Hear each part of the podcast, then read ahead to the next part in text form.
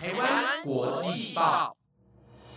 ，The Taiwan Times 制作播出，值得您关注的国际新闻节目。欢迎收听台湾国际报，我是云婷，带您关心今天四月二十二号的国际新闻重点。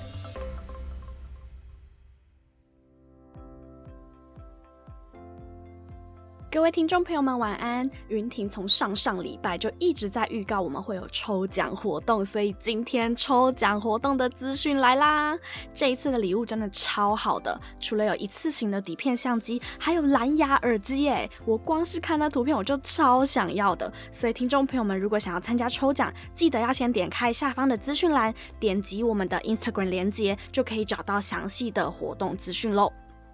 今天是四月二十二号，不知道听众朋友们有没有发现今天是什么节日啊？其实我一开始也不知道四月除了清明节啊、儿童节啊，还会有什么节日。但我今天在使用 Google 的时候，发现那个 logo，我就去查了一下，原来今天是世界地球日。所以，我们今天的第一则新闻就来跟大家分享一下世界地球日。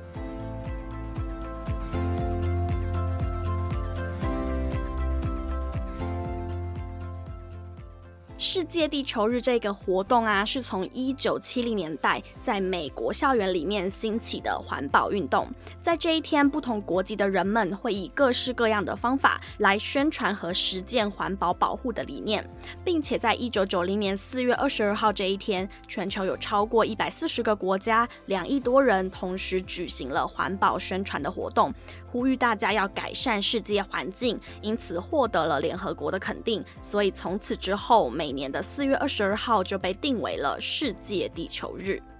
为了响应世界地球日这个活动，捷克的首都布拉格在昨天就配合了欧盟的绿色新政，在二十一号与驻捷克代表处合办了地球日对话，来讨论循环经济等议题。布拉格市长赫瑞普在致辞时表示，环境议题需要国际的合作。布拉格支持欧盟的绿色新政。计划在二零三零年前将碳排放量减少四十五趴，二零五零年前会达到碳中和。而市府也会成立跨部门的气候变迁委员会，将循环经济纳入布拉格永续政策当中的重要一环。此外，台湾外交部长吴钊燮也透过预录影片致辞时强调，台湾目前正在积极的发展离岸风电，相信台湾跟捷克两个国家在绿色议题上有共同的理念。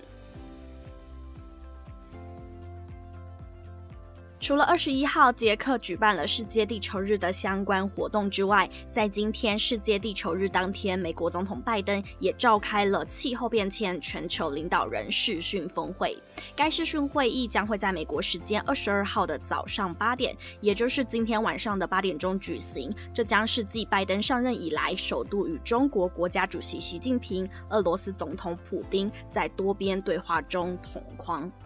美国气候变迁总统特使科瑞在二十一号接受《华盛顿邮报》专栏作家访问时表示，美国与中国有很多议题上都存在分歧，但气候应该被另眼看待。其实，科瑞在十四号时就有和中国上海与中方气候变化事务特使谢振华会谈，双方事后发表联合声明，表示美中承诺互相合作，并与其他的国家共同应应气候变迁的危机，并承诺在联合国气候变迁纲要与巴黎协定等多边协议上共同合作。此次的气候变迁峰会将会在二十二号与二十三号举行。除了有各国领导人会分别阐述气候变迁的挑战、努力以及目标之外，还会邀请到教宗方济各以及极力倡导应对气候变迁的微软创办人比尔盖茨来发表演说，并同时就金融、国家安全以及经济契机等议题来分组讨论。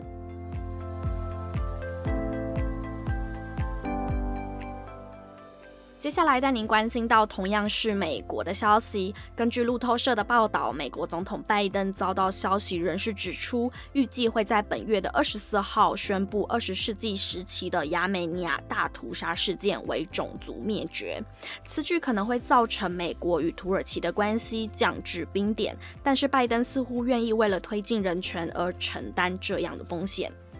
亚美尼亚大屠杀事件发生在第一次世界大战期间，当时的鄂图曼土耳其帝国屠杀近了一百五十万名的亚美尼亚人，而该事件到了本月的二十四号就刚好满一百零六年。其实早在一九八一年，当时的美国总统雷根就在关于纳粹大屠杀的书面声明当中就有提及了亚美尼亚种族灭绝事件，而该事件在二零零九年甚至还通过了美国参议院以及众议院的决议，承认这是一场种族屠杀。而在全球也至少有二十九个国家，主要是欧美还有土耳其的敌对国家，都已经官方承认这是一场种族屠杀事件。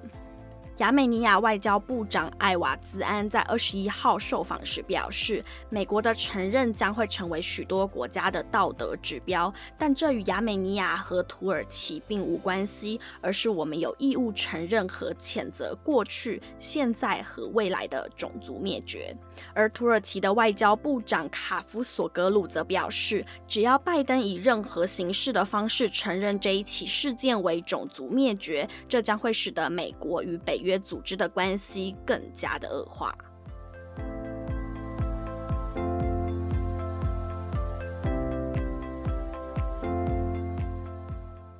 下一则要关心到的是高科技的部分。先前有为各位报道过许多有关无人自驾车的相关新闻，包含 Apple 跟 Google 等科技大厂都纷纷想要推出自有品牌的无人自驾车，但这一项发展却被披萨巨头达美乐抢先一步。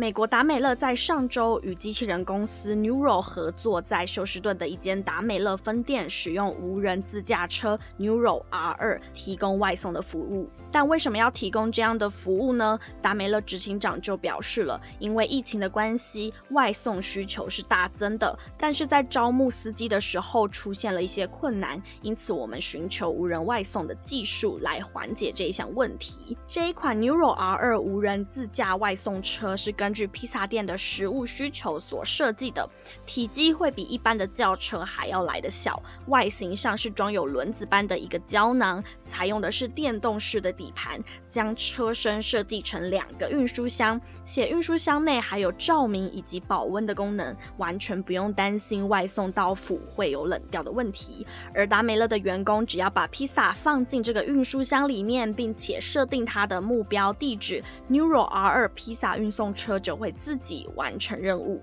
而这一台 Neuro R 披萨运动车到达目的地时，会向顾客发出通知讯息。顾客只要在 Neuro R 披萨运送车的荧幕上输入订购时取得的 PIN 码，运输箱就会自动的打开，披萨就能拿出来了。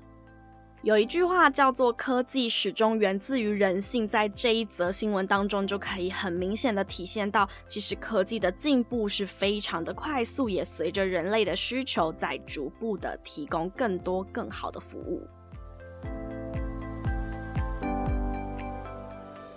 听众朋友们，是否还记得四月初的时候，高龄九十九岁的英国菲利普亲王刚刚过世？而在两周后的今天，英国女王伊丽莎白二世迎来了九十五岁的生日。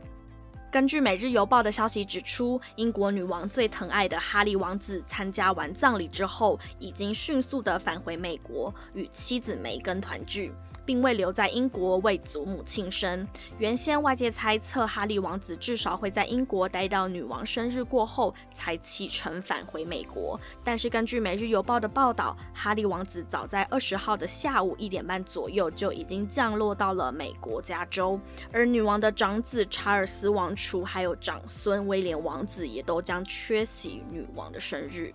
女王今天将会在温莎堡过生日，但由于正值王室为期两周的扶丧期，因此伦敦塔和海德公园今年都不会为了女王举行鸣炮祝寿的仪式。虽然女王的九十五岁生辰是在英国时间四月二十一号，但英国女王还有另外一个官方寿辰庆典，一般是定在六月的第二个星期六。目前还尚未公布到时候有什么样的相关活动。